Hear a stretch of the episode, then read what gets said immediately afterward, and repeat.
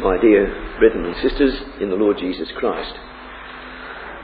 At our last study we gave consideration to the incredible action of Doeg the Edomite, who without thought for moral principle or spiritual values or loyalty to the truth or consideration for the holy place of the priesthood within the nation virtually annihilated the whole of the priesthood, with the exception of Abiathar, who was the sole priest to escape, who then made his way to David and there abode with David. You may recall that we did make a comment that we would have just a brief additional remark to make concerning Abiathar, as we find in the closing words of the twenty-second chapter, where you will recall that Abiathar came to David, showed him all that had happened, or told him all that had happened.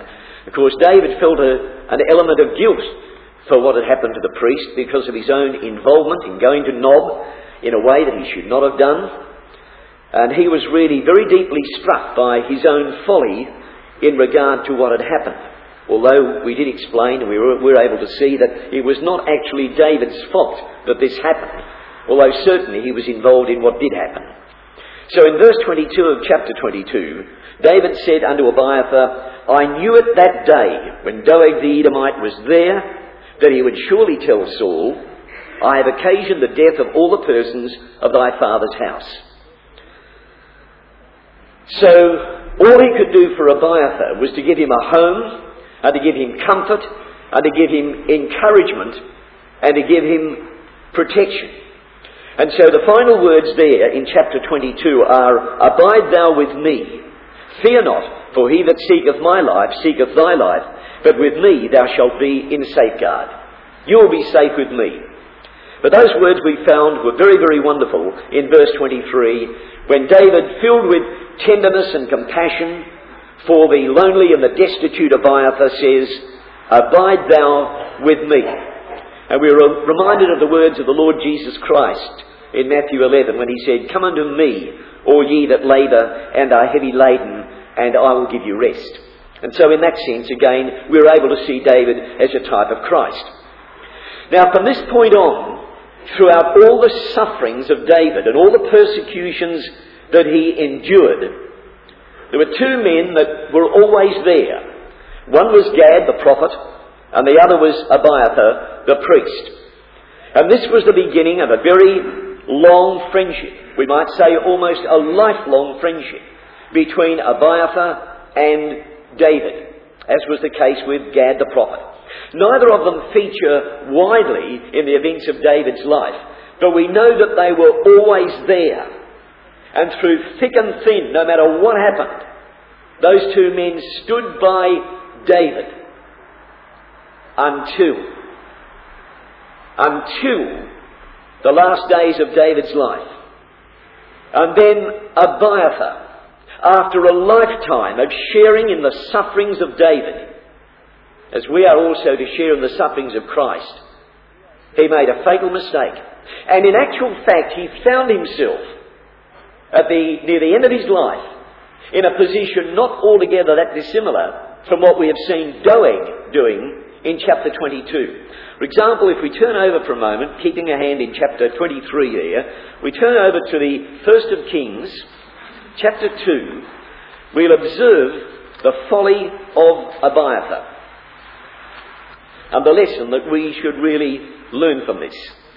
It actually, in chapter one, we should have a look at that uh, first of all. In chapter one, you'll notice that in verses five to seven, it makes clear that Adonijah, in verse five, the son of Haggith, exalted himself, saying, I will be king. He decided that he would seize the throne, when David, of course, at this time was still alive, but very, very close to death. Adonijah, full of pride, disregarding the instruction that his father had given, rises himself up, exalted himself, and said, I will be king. And he prepared him chariots and horsemen and fifty men to run before him. And his father had not displeased him at any time in saying, Why hast thou done so? And he also was a very goodly man, and his mother bare him after Absalom. And he conferred with Joab, the son of Zeruiah, and with Abiathar, the priest. And they, following Adonijah, helped him.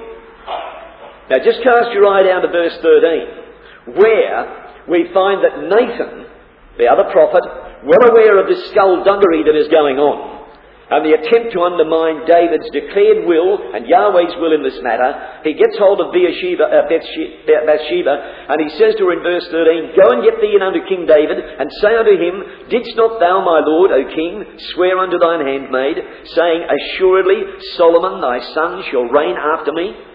So David had already declared who was to be the king.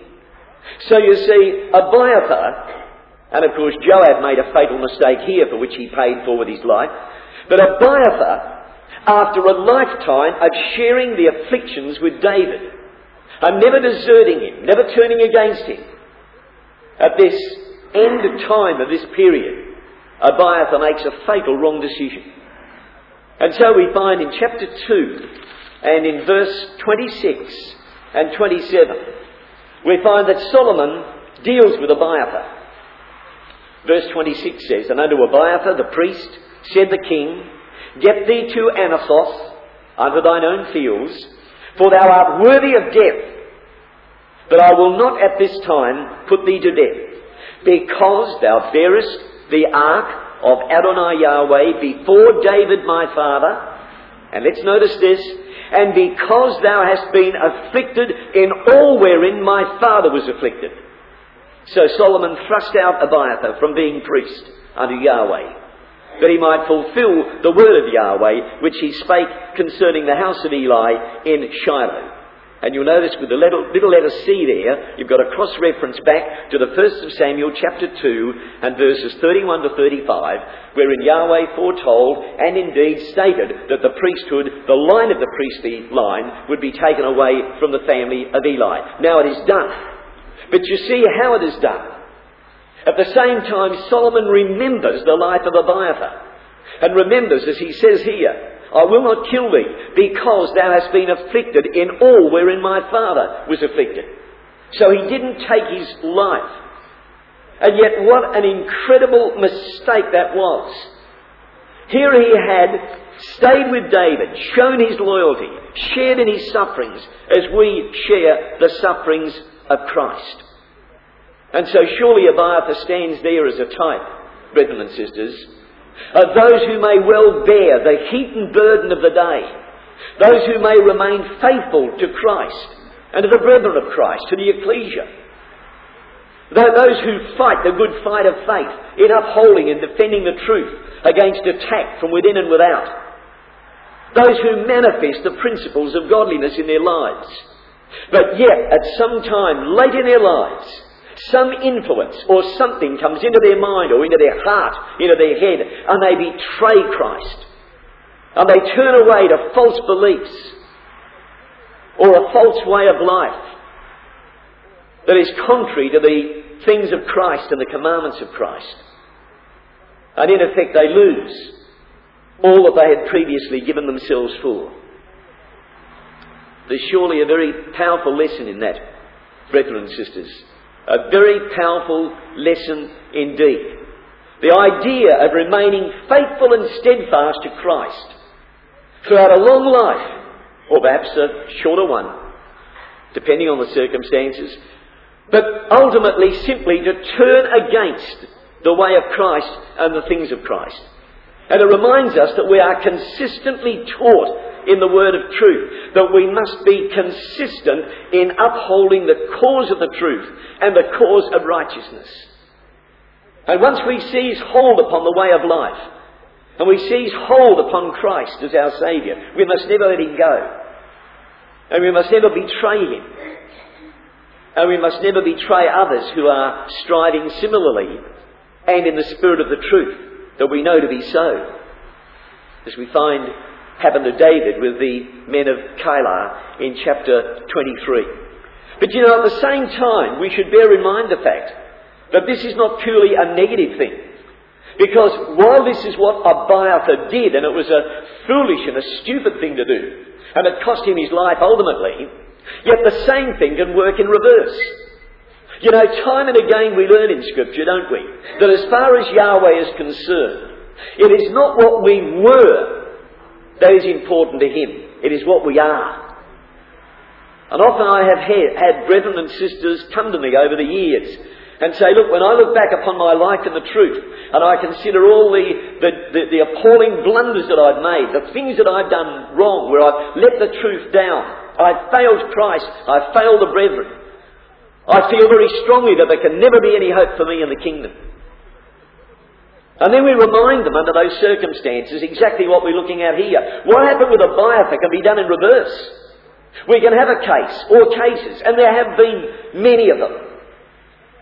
Some that we've known personally, but many, many hundreds, probably thousands that we've not known of, where a brother or a sister, or brethren and sisters, have been very weak in the truth and very dilatory in their service to Christ, and very apathetic in their attitude toward the Word and their reverence for God. In other words, they have been, in effect, almost Christadelphians in name only.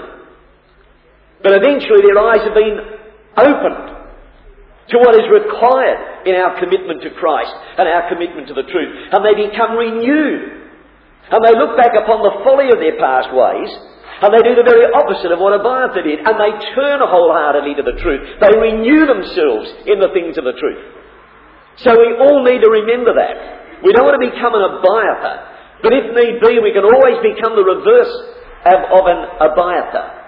Always remembering that as far as Yahweh is concerned, it is not what we were that is so important to Him, but what we are, and how we will be when we stand before the judgment seat of Christ. So we have those remarkable lessons from Abiathar, and they should be lessons that we should learn very well indeed. And so in chapter twenty-three, we find that David, still of course in hiding, and having uh, certainly hidden himself even more fully since the dreadful incident involving Doeg the Edomite, we find that he is again in hiding, but then word comes to David in chapter twenty-three. Then they told David, saying, behold, the Philistines fight against Keilah, and they rob the threshing floors. Therefore David inquired of Yahweh, saying, shall I go and smite these Philistines? And Yahweh said unto David, go and smite the Philistines, and save Keilah. Now, we need to remember that at this time, the nation of Israel was in a state of chaos, as we have pointed out on numerous occasions during some of these more recent chapters that we have been studying. You see, Saul was not leading the nation. He was getting no leadership at all. And while Saul spent most of his time sitting under a tree glowering at the prospect of taking David by the throat and killing him, and not worrying about what was happening to the nation, the Philistines were constantly making incursions into the land. You'll notice there that it says in verse one, they robbed the threshing floors. It's not dealing with the Philistines making pitched battles against the armies of Israel, or the army of Israel, but rather incursions into the land, to rob here, to plunder there, to kill somewhere else, to steal cattle and goods. And they were almost roaming at will throughout the land at this particular time. And so that was the situation. But they had come against this particular city. The name Keilah is a name which means citadel. And so therefore it is implied that it was a fortified city. There were cities in Israel at this time, as in various ages, that were fortified and others that were not. This place, Keilah, was to be found in the lowlands of Judah, only two miles west of the forest of Hereth, which is where we last found David in chapter twenty-two. So we can understand that it was a town very close to where David was entrenched, and therefore he was relatively in a position to help them. In actual fact, this place Keilah was virtually in the very centre of the territory of Judah. And so therefore it, it again illustrates Saul's increasing inability to guard and to hold his kingdom. And remember that at this time the Philistines were also as far into the land as Rephaim and Bethlehem. I don't know whether we looked at that earlier on or not, but you know, Rephaim well, is actually a valley, the valley of Rephaim. And the valley of Rephaim runs from just outside the city walls of Jerusalem and runs way down as far as Bethlehem. So Bethlehem and Rephaim are somewhat related. But if we keep a hand in there and go for a moment to the First of Chronicles chapter eleven, we'll see that when David was in the cave Adullam, which of course is before the time we're up to now, uh, at that stage it was evident that the Philistines were everywhere to the land. They were roaming at will, as we said, stealing, plundering, thieving, killing, destroying, upsetting cities and people, and so forth. In the First of Chronicles eleven and verses uh, fifteen to eighteen, we have that incident which is known to us fairly well. Now, three of the thirty captains went down to the rock of David into the cave of Adullam. And the army of the Philistines encamped in the valley of Rephaim, which means that they were right there between Bethlehem and the city of Jerusalem. And David, it says in verse sixteen, was then in the hold. And the Philistines' garrison was then at Bethlehem. And David longed and said, "Oh, that one would give me drink of the water of the well of Bethlehem, that is at the gate." And these three very brave men, the three break through the army of the Philistines, verse eighteen tells us, and drew water out of the well of Bethlehem that was by the gate, and took it and brought it to David. But David was, was so staggered at the courage and the devotion and the dedication of these men, that he could not bring himself to drink it. And so he poured it out to Yahweh. Their courage, their faithfulness, their dedication, he recognised for what it was, and offered it, instead of taking it for himself, offered it as a sacrifice to Yahweh. But our main point here, in alluding to this incident at this point, is to show just what the Philistines were doing, and how far entrenched in the land they were. So here we find them at this place, Keilah. And there they went to rob the threshing floors. And so in verse two, David inquired of Yahweh as to what he should do. And that, of course, is typical of David, is it not? David was a man who was very rarely in his life ever to make a decision involving others and involving his own life in the truth without first making an appeal to Yahweh. And you know, I've thought over many, many years in reading and studying things concerning the life of David, that the, the most preeminent feature of David's life, we usually say, is his faith. And I think that that is a very apt description. But to me, I would take that a little further. And I would say that time and time and time again in the life of David, we see not just simply his faith, but his childlike faith. And apart from those occasions when he failed,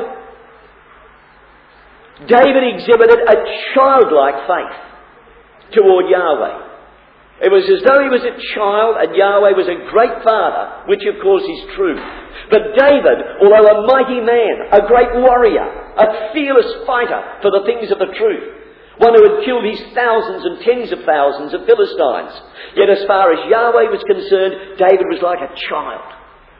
And he would do nothing without turning to Yahweh. We'll look at some of those incidents a little later on as time unfolds in the course of the study.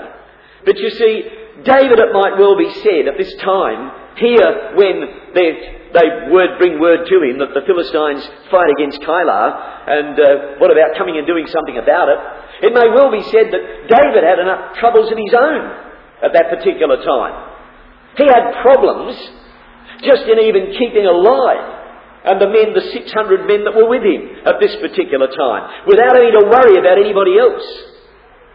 But David was one who was always concerned for the welfare of others, rather than considering any personal danger which might come additionally upon himself. And in that regard, he is surely also a type of the Lord Jesus Christ. And next to that, perhaps we should mark Romans fifteen and verse three, where we have David here as the type of Christ, who, uh, of whom we read in Romans fifteen and verse three, that he pleased not himself. The life of the Lord Jesus Christ was devoted to Yahweh totally, and therefore to the work of Yahweh and the things of God. And therefore, the Lord Jesus Christ was never one to turn anyone away. He was never one to avoid a responsibility in any sense whatever. And so, as Christ pleased not himself, we find David here doing exactly the same thing. He could easily have said, when these people came urgently to him and said, look, we're in trouble. We're in big, big trouble. We need your help. And the six hundred fighting men that you have with you. We need you to come and help us. David could very well have been of a mind to say, look, don't come to me. Go and see Saul. It's his job. He's the king. He should be leading the army against the Philistines. I've got enough problems of my own. Don't come worrying me about it. But he doesn't do that. He does what he ought to do. He does what we should always do. And that is to face with any situation where an action is required on our part, we should ask the blessing of Yahweh. You see, David remembered Leviticus nineteen and verse eighteen, that thou shalt love thy neighbour as thyself. And that to David was not simply something to be learned off by rote, it was something that was very practical in his day-to-day life. Thou shalt love thy neighbour as thyself. So he now manifests his grasp of that ideal in a practical way. So that in these very opening words of this chapter, brethren and sisters, we're reminded of the fact that life in the truth is intensely and essentially practical. It is not theoretical. It is what we do because of what we believe. And that really is a true definition of faith. We can give many, many definitions of faith. But really it comes down to that, doesn't it?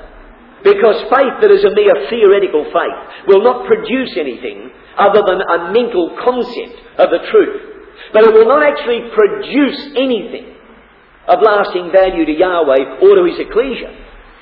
So therefore, as far as our life in the truth is concerned, it is intensely practical. It is not theoretical. And so therefore we may well say, if we're defining faith, that faith is what we do because of what we believe, because of our conviction. It is our faith and our trust in our Heavenly Father and our knowledge and understanding of what is required of us in our responsibilities to the truth that drive us onward in the truth. Nothing else is important. And the great enemy of manifesting a faith like that, brethren and sisters, is the enemy of apathy. The enemy of indifference. Whereas we've already said, David could well have said, not well, not well, but he could have said, considering his own problems and involved in his own worries and his own strife, he could have said, look, don't come to me with your problems, you go to somebody else. I've got enough problems of my own. So you see, here is David's respect for the will of Yahweh. He made the matter a question of prayer. But not only that, he had the inter- we know that he had the intercessory presence of the prophet, Gad, but he also has the high priest. And you see, what David is doing here is that he is learning through the things that he suffers. Exactly the words that are applied to the Lord Jesus Christ in the epistle to the Hebrews, that he learned through the things that he suffered. Now, David has been suffering in these recent chapters that we have been studying together. He has been undergoing intense suffering, trial, pressure and persecution. But his trust has been in Yahweh. And every time, Yahweh has delivered him.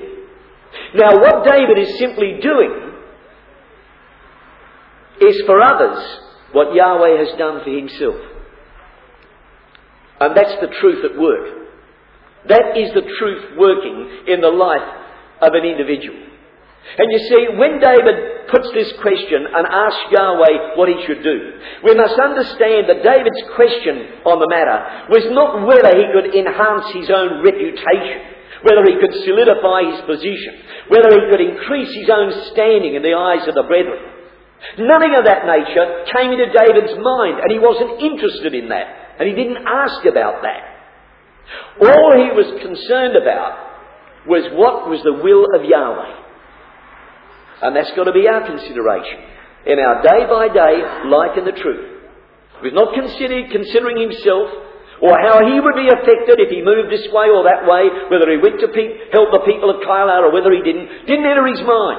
There was only one thing that interested him, and that was, what was the will of Yahweh? And you know, brethren and sisters, the pressures of life often become very, very intense. So much so that we become involved in fighting our own battles in life. Like saying to ourselves, how am I going to get out of this? How am I going to handle that?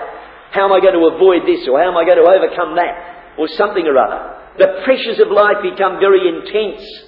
And sometimes we forget to put it to our God as to what His will is in particular matters in our lives. Will He be pleased with what we do? Will He bless what we do?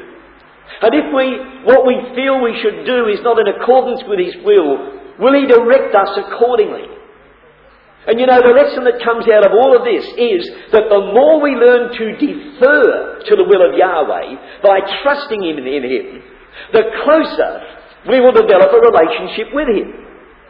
And the closer we will draw to the principles of the truth in an active way. And it's really most important that we realise and appreciate the necessity and the value of that very, very wonderful principle. We have to learn to, to make decisions according to the teaching of the Word. And then we begin to eradicate the, the rashness of self-will from our thoughts and our actions. And we will grow and develop in our ability to discern the presence and the power of Yahweh. To see the presence and the power of Yahweh at work, at work in our own lives, as we trust in Him and place our confidence in Him in all things. And so David was not going to just simply go the other way. Instead of saying, look, I've got enough problems of my own, go and see somebody else. He wasn't going to do the opposite either. He wasn't going to say, all right, you need help? Right, okay. It'll take me uh, an hour to get all my men together and then we'll be on our way. He wasn't going to do that either. Verse two, therefore David inquired of Yahweh. And that was the mind of that man. And that is something that we associate with the life of David. So we're reminded of the words of Paul in Romans twelve and verse two, when Paul says, prove what is that good and acceptable and perfect will of God. Prove what is that good and acceptable and perfect will of God. And so that's the mind of David as he has, has approached with this great drama involving these men and this city who were being besieged by the Philistines. And so he gets his reply. In verse two, Yahweh said, go. And you know, when you think of it, Yahweh answered David, but by this time he no longer answered Saul. That's very important, because Saul had shown a disposition that he had turned away from Yahweh. He was not interested in the principles of exercising faith and putting his trust and confidence in his God. David is the very opposite. So David he hears and David he answers, but Saul he does not. So we should thoughtfully consider David's circumstances at this time. That he is still on the run, as it were, from Saul. He is facing every kind of peril and danger at the hands of this king who's now become almost half-crazed in many ways. And here he is now at this point contemplating further conflict with the Philistines. And you see, it's almost as though you, we can get a picture in our mind of David being more and more boxed in. He's got enough problems just even surviving against Saul, who's got a much bigger army, far more men, far more power, far more influence in the land at this particular time. David's almost boxed in here. And then he gets an appeal for help from others.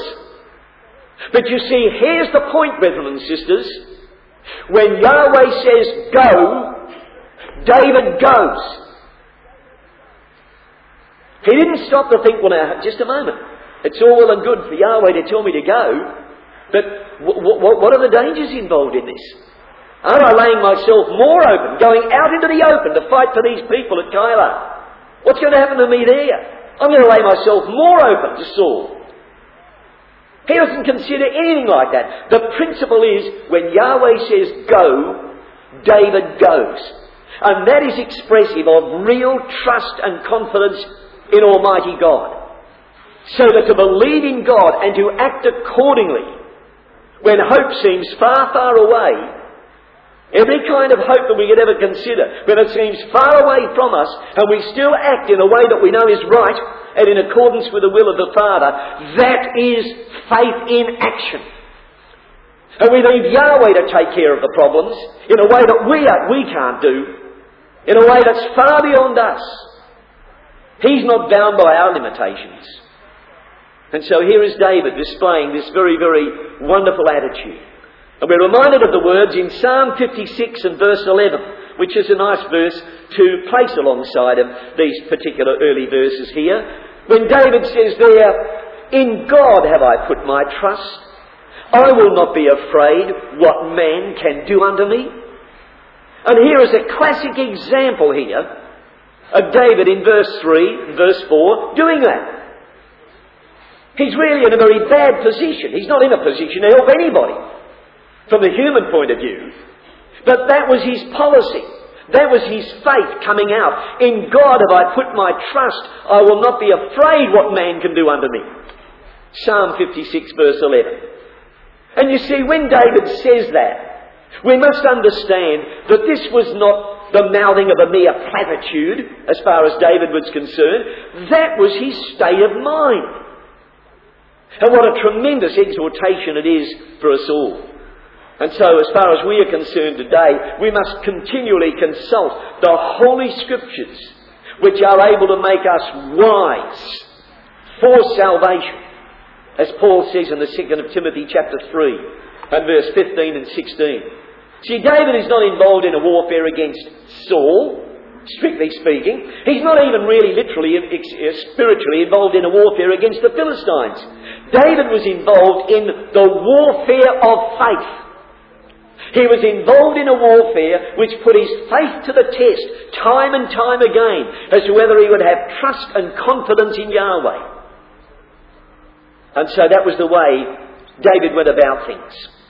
And of course, as we've said, it should have been Saul as the king of the nation who went to deliver the city of Keilah, not David. But Saul remained uncaring about his real obligations. And instead of doing what he should have been doing, he was consumed with hatred and bitterness for an innocent man. He had nothing against David whatever. When Jonathan had asked him on more than one occasion, "What evidence is there that David is worthy of death?" Saul couldn't answer. He couldn't produce anything. David had served Saul faithfully and loyally and had never betrayed him in any way whatsoever. But you see, here is Saul avoiding his real obligations and responsibilities while David fulfills his in the spirit of faith and faithfulness. And it's incidents like that that will help to remind all of us to examine ourselves and make quite sure that we are at least striving on the right path, that we're still going in the right way, that we are striving to manifest the David characteristics and not the Saul-like characteristics, which is the flesh. In these two men we've got the illustration of the flesh versus the spirit, and in the conflict between them. That is evident, isn't it? And so in verse three, David's men said unto him, "Behold, we be afraid here in Judah. How much more then if we come to Keilah against the armies of the Philistines?" Now you see, David hasn't expressed that doubt. His men weren't as strong in the faith as David was. But we can understand those men with that feeling. From a purely human standpoint, what David was planning to do in leading his six hundred men out against the Philistines at Keilah was a foolhardy thing to do. And these men turned to David, and although they haven't lost confidence in him at all at this stage, They, they, they say, "We be afraid here in Judah. What about if we leave where we are and go out into the open to fight the Philistines? Won't we be in a worse predicament?" They were aware of the fact not only that Saul was on the march against David, but also that the Philistines were everywhere throughout the land. And so David wants to uh, assuage the doubts and the fears in the minds of his men. So what does he do? He does exactly what we would expect David to do in verse five, for David inquired of Yahweh yet again. You see, he wanted to prove to his men. Look at verse four there. "Then David inquired of Yahweh yet again, And Yahweh answered him and said, Arise, go down to Keilah, for I will deliver the Philistines into thine hand. So David and his men went. So you see, we ourselves will exercise sound wisdom if we always avail ourselves of the counsel of Yahweh, to seek God's help and strength and guidance, and to try upon the basis of our knowledge of His will, to be guided by Him in all our ways, and to do that which we know will be wisely in conformity with the things of the Word and the things that have been revealed to us. And in all other matters, constantly go to Him in prayer, constantly seek guidance and direction, that our feet might go on a path that will be acceptable to Him, and not be ruled simply by our own desires and our own needs or feelings. And so David and his men go out, and it says in verse five that they fought with the Philistines. No doubt David, being a, a man of some military ability, would have seen to it that the Philistines were taken completely by surprise. Certainly they would not have been expecting an attack from David and his group of men. And they brought away the cattle. Not only their own cattle, but the cattle that they would have taken from the people of Keilah, stolen by the Philistines. And then it says in verse five that he smote them with a great slaughter. And you see, next to that we should note that Yahweh was true to His word. And you know, there's tremendous comfort in that assurance. David had asked, he'd been told, go. To satisfy his men, he had asked a second time. And Yahweh had said, Go up against the Philistines. I'll deliver them into thy hand. What happens? David smote them with a great slaughter. As always, Yahweh was true to His word. What comfort there is in that. Keeping a hand in that, let's look again at the mind of David on these matters in the Psalms. In Psalm one forty-three, just a brief look at a few verses here that give us the kind of thinking that David would exercise under these circumstances. Psalm one forty-three and verses eight to ten. We're seeing, to see where we put our trust, what we've got to do in regard to these matters. We have, you might recall at an earlier class, spent some time with Psalm one forty-two, which was a prayer when he was in the cave, when he was in Adullam, and under great pressure there. But look what we have here, the mind of David expressed in prayer, in Psalm one forty-three and at verse eight. He prays, Cause me to hear thy loving kindness in the morning, for in thee do I trust. Cause me to know the way wherein I should walk, for I lift up my life unto thee. Deliver me, O Yahweh, from mine enemies. I flee unto thee to hide me. Teach me to do thy will, for thou art my God. Thy spirit is good. Lead me into the land of uprightness. And that was what David was concerned about, upholding the righteousness of Yahweh and doing that which was right and acceptable in the, uh, in the eyes of Yahweh. And so in verse six of the chapter, we find that it says that it came to pass, when Abiathar, the son of Ahimelech, fled to David to Keilah, that he came down with an ephod in his hand. In other words, when he fled from Nob, where all, the Philist- where, where all the, his brethren, the priests, were slain around him, he hadn't lost his head completely, and he had brought certain of the priestly garments with him. And so, therefore, he had brought these with him, and they are now available to those who were with David. And so, this, of course, is relative to what happens here. Now, in verse seven, it was told Saul that David was come to Keilah. And Saul said, God hath delivered him into mine hand, for he is shut in by entering into a town that hath gates and bars. So, once again we learn that Saul has established a very proficient spy network throughout the country. He had his own private K G B sort of setup. And now what he's going to do, as we're going to see in a moment, is he's going to put pressure upon these brethren. The men of Keilah, Saul's going to come there and he's going to put pressure on them. In the same way as time and time again in our own lives in the truth, we have pressure put upon our faith. And we'll see what happens here. But look at the statement and the foolhardiness of Saul. It was told Saul that David was come to Keilah, and Saul says, God hath delivered him into my hand. What an astonishing statement. You see, he didn't know whether God had delivered him into his hand. In fact, we know that he hadn't. And we know that Saul is totally wrong in this. But Saul believes what he wants to believe. And you know, brethren and sisters, that is a great danger in the truth. Sometimes we have to face up to grave issues in our lives in the truth that are not always pleasant to have to face. To perhaps face the fact that, well, in handling that we did wrong. And we need to make amends for that. Or we need to look at that again and see where we went wrong and why we went wrong. Sometimes we very often have to look at things very, very closely and not always very pleasantly from our own point of view. And not simply believe what we want to believe. To decide, well, I'm going to do this and I'm going to do that, and I've got every confidence that God will be with me. But we haven't even approached God. Is there any evidence here that Saul had asked Yahweh to deliver David into his hand? Not that he would have done in any of it, but is there any evidence of that? None whatsoever. And when Saul should have been concerned with saving his nation,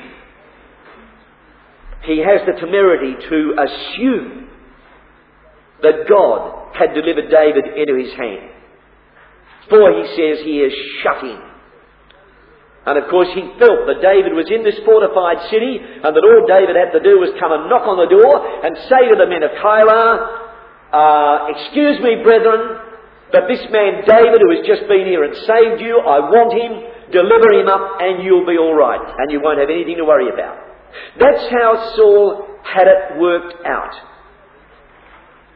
And you know, we can easily work things out ourselves our own way, assuming that we will be cloaked with a, uh, a pious cover for what we do. But it won't work out that way. It won't work out without the David spirit. The Saul spirit will avail nothing. It is the David spirit. And you see, like Saul, we can ourselves, so very often in life, make our own imperfect standards for spiritual morality, the standard for what we should do or for what is right in any given situation. And according to those same standards, we may judge the weaknesses of others as well and act against them or something like that that is, that is not in their best interest or ours either. You see, it is always easy to believe what we want to believe. That's human nature. Or should we say, that is the flesh. It is always easy to believe what we want to believe. And that was Saul's great difficulty, and we don't want to be like that. So you see, when, David, when Saul says here, God hath delivered him into my hand, it was the same thing as saying, God has forsaken him. Means the same thing. If Saul believed that God had delivered David into his hand, it was the same as saying, God has forsaken him. And that was the judgment that he passed against David, that it was wrong. And you know, that same judgment, God has forsaken him, was a judgment that was passed against the Lord Jesus Christ also, time and again. God has forsaken him. Who does he think he is? But every time, that was wrong. And we know that many wrong and evil charges have been laid against the innocents throughout the ages. And their one and only consolation is that Yahweh will vindicate their innocence in due time. And we know that David here is a type of Christ in that sense also. Because on the basis of men's estimates of Christ's character, remember that according to Isaiah fifty-three and verse four, he was smitten of God and afflicted. There was a way in which that statement is literal, but the way in which the people of Israel used it, they used it against Christ. Not that he suffered the will of God and suffered privation and trial and persecution and the most dreadful of deaths in accordance with the will of God. But they used against him words of this nature. They accused him of being smitten of God and afflicted because he was not a good man or a godly man. And why did they so cruelly misrepresent Christ's character? And the answer is because of their own lack of spiritual perception, their own lack of spiritual mindedness. And in that regard, we're reminded of the words of the Lord himself in Matthew seven and verse twenty, where he gives us the only yardstick by which we may understand the motives and the intentions of others, when he said, "By their fruits ye shall know them." And remember, the context there was that of wolves in sheep's clothing. Those claiming to be the trusted and trustworthy servants of the Lord Jesus Christ, but who were underminers and betrayers of the truth. Wolves in sheep's clothing. The Lord said, "By their fruits ye shall know them." And you know, there are three important words there in that verse. First of all, by their fruits ye shall know them. You should be able to see and recognise from your own mature knowledge and understanding of the Word of God what their fruits are. But then the next important word is ye. By their fruits ye shall know them. Which is putting the emphasis upon the fact that every brother and every sister, exactly in the same position as David was with his understanding, should be able to discern. And they should have that ability to, to discern through a regular study and meditation upon the things of the Word and the example of the life of Christ himself above all else. And the third word there is, by their fruits ye shall know them. You should be able to identify the wolves in sheep's clothing. You should be able to know that. But you see, Saul didn't have the spiritual discernment, and neither did these men whom David went to help. And so in verse eight of the chapter, we find that Saul called all the people together. Saul called all the people together to war, to go down to Keilah, to besiege David and his men. How ironical that is. Don't Saul say, "Well, look, the first thing we ought to do, brethren, is to get down there and deal with the Philistines and relieve the men of Keilah, then we can see what we'll do about David." He's not concerned about the safety or the welfare of the men, women and children who are his brethren in the truth. Not concerned about that. He says to besiege David and his men. That's all he's got in his mind. David's thinking about the people. David's concerned about them and their welfare and relieving them from the pressures that are upon them. But not Saul. Doesn't care. So he goes down there to put the pressure upon these men. And so in verse nine, you see, here was something that Saul had not allowed for, because David had access to Yahweh. He had a faithful prophet and he had a faithful priest. In verse nine it says, "And David knew that Saul secretly practised mischief against him. And he said to Abiathar the priest, 'Bring hither the ephod.'" Now we see how important that ephod becomes. Saul secretly practised mischief. Now David knew that. We're not told at this stage how he knew, but Yahweh saw that he knew. Saul was contriving mischief. In actual fact, the word is rendered devised evil in Proverbs three verse twenty-nine and in Proverbs fourteen verse twenty-two. And incidentally, the Hebrew there does not convey any idea of secrecy whatever. Our, our King James Version says Saul secretly practised mischief. The word practised literally means to forge. And you know how men use iron and beat iron, heat the iron and bang it and build it and thump it to forge an instrument or forge something. That's the idea literally of that word. And it was usually something that was done quite openly. And what Saul was doing here, he did quite openly. There was nothing secret about it. But David says to Abiathar, "Bring hither the ephod." So it implies that this was David's usage of this means of seeking Yahweh's guidance. Uh, in the earlier incident also, in verse two and verse four, although the ephod is not mentioned there. But in verse ten, let's look, let's look what happens now. "Then said David, 'O Yahweh, Elohim of Israel, thy servant hath certainly heard that Saul seeketh to come to Keilah, to destroy the city for my sake? Will the men of Keilah deliver me up into his hand? Will Saul come down, as thy servant hath heard? O Yahweh, Elohim of Israel, I beseech thee, tell thy servant. And Yahweh said, he will come down. He will come down. So you see, David gets his answer. He knows what's going to happen. But notice those words at the end of verse ten. To destroy the city for my sake.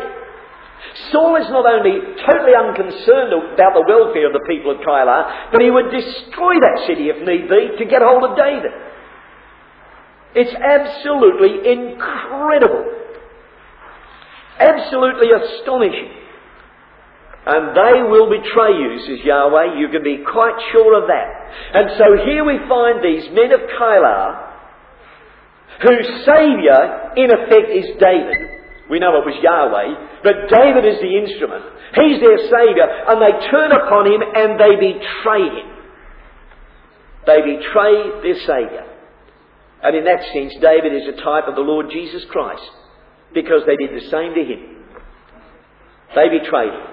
And Yahweh says they will deliver thee up without thinking twice about it. Can you imagine? Instead of turning to him and saying, look, we'll deny anything to, to do with you, whatever. You can go your own way. We will wash our hands of this matter.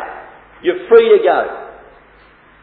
They will willingly betray David, a man whom they have greeted with shouts of praise and cheers of gratitude. They will betray him ruthlessly and mercilessly, just simply to save their own necks, in the interest of their own self-preservation. How fickle and faithless is human nature. And remember the case of the Lord himself in Matthew twenty-one and verse nine. How he said, Hosea to the son of David, blessed is he that cometh in the name of the Lord. And four days later, crucify him, crucify him. What's the difference? Human nature, in both cases. They had no integrity, these people. And so in verse twelve, then said David, will the men of Keilah deliver me and my men into the hand of Saul? And Yahweh said, they will deliver thee up. So in verse thirteen, then David and his men, which were about six hundred, arose and departed out of Keilah and went whithersoever they could go. That means... the Hebrew grammar there and the, and the tenses there indicate that they didn't really know where they were going. They had no plan at this stage. All they knew was that when Saul was coming out of them, after them, and they had to get out of there. So in other words, when Saul arrives, confident that he's got David by the throat now and he'll never get away at this stage, David and his men are gone. What does that tell us? That it doesn't matter what our motive is, or how we act, or what we do. No one can ever frustrate the purpose of Yahweh. And whatever happens, we must never be found in Saul's position of actually fighting against Yahweh. Because when he made that statement, God hath delivered him into mine hand, in verse seven. Do you see what he's doing? He's fighting against Yahweh. What is Yahweh's determination? To deliver David out of the hands of Saul. Because David has already promised that That Yahweh has promised that David is going to be the next king over Israel. You can't. No one can frustrate the purpose of Yahweh. And so Saul now becomes madder and madder. And in verse fourteen we find David abiding in the wilderness of the strongholds, a mountain in the wilderness of Ziph. He goes further south now into the land. But look at, look at Saul's doing. In verse fourteen, does Saul at last come to his senses? Does he say to himself, look, something's going wrong here every time. I've got him right within my grasp and then he's gone like a will-o'-the-wisp. Does he come to his senses? Does he get down on his knees before God and seek reconciliation with his God? It says Saul sought him every day. Saul sought him every day. And how sad and tragic it is, brethren and sisters, when a brother or a sister in the truth allows their mind to be dominated and obsessed by the wrong things. And that's Saul's undoing here. If only he had thought of the words found in Proverbs one, verse ten to sixteen, of which we'll mention only a few. You know what, you know what is said there? My son, if sinners entice thee, consent thou not. If they say, come with us, let us lay wait for blood, let us lurk privily for the innocent without cause. My son, walk not thou in the way with them. Know who has their mind upon Yahweh and upon their loyalty to the truth and the things of the truth, and walk with them, but don't walk with others. My son, walk not thou in the way with them. Refrain thy foot from their path, for their feet run to evil and make haste to shed blood. Now those are the words of Proverbs one, verse ten to sixteen. And it may well have been that Saul and many associated with him may have gained the key to eternal redemption and eternal salvation if they had heeded those principles in their lives. But they wouldn't do it. So verse fourteen goes on to say here, and Saul sought him every day, but God delivered him not into his hand. And so here is the wonderful hand of providence at work. We should take one lesson from these words above all others, and that is that of all of the unfolding of this great drama, there are the Philistines there on the scene. The men of Keilah fiercely and frantically trying to defend themselves. David coming into the scene to go to war against the Philistines, to deliver the people of Keilah, get their things back. Then Saul comes into the scene with his army. What a drama is unfolding here.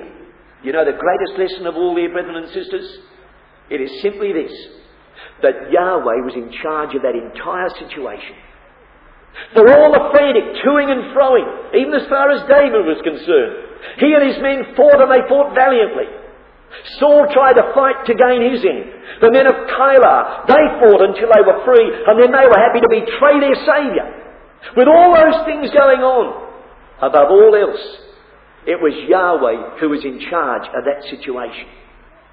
It was Yahweh who did not deliver David into the hands of Saul. And you know, in a psalm, Psalm thirty-two and verse seven, David once wrote this, Thou art my hiding place. Thou shalt preserve me from trouble. In Psalm thirty-two verse seven. And you'll find similar words again and again throughout the Psalms. Thou art my hiding place. Thou shalt preserve me from trouble. And tonight we'll leave you with this thought, that Paul the great apostle was of precisely the same state of mind concerning his persecutions, his trials, and the afflictions that came upon him in the truth, when he wrote in the second of Timothy chapter three and verse eleven, Out of them all the Lord delivered me. And as wonderful as those words are, from the pen of Paul in the second letter to Timothy, he is actually quoting the words of David, because those words come from Psalm thirty-four and verse nineteen. And so if only we will learn to develop more and more intimately, more and more fiercely we might even say, because the truth is something to be seized upon, isn't it? And held on to. If we learn to develop this attitude of David, an attitude of trust and confidence in Yahweh, then we know more and more that He watches over us if we strive to serve Him in the spirit of the truth. We know that He cares for us, and no matter what happens to us, as long as we remain faithful, as long as we remain true, as long as we remain loyal, as long as we uphold His righteousness in all the affairs of life, no matter what happens to us, in the end, He will see that we are vindicated.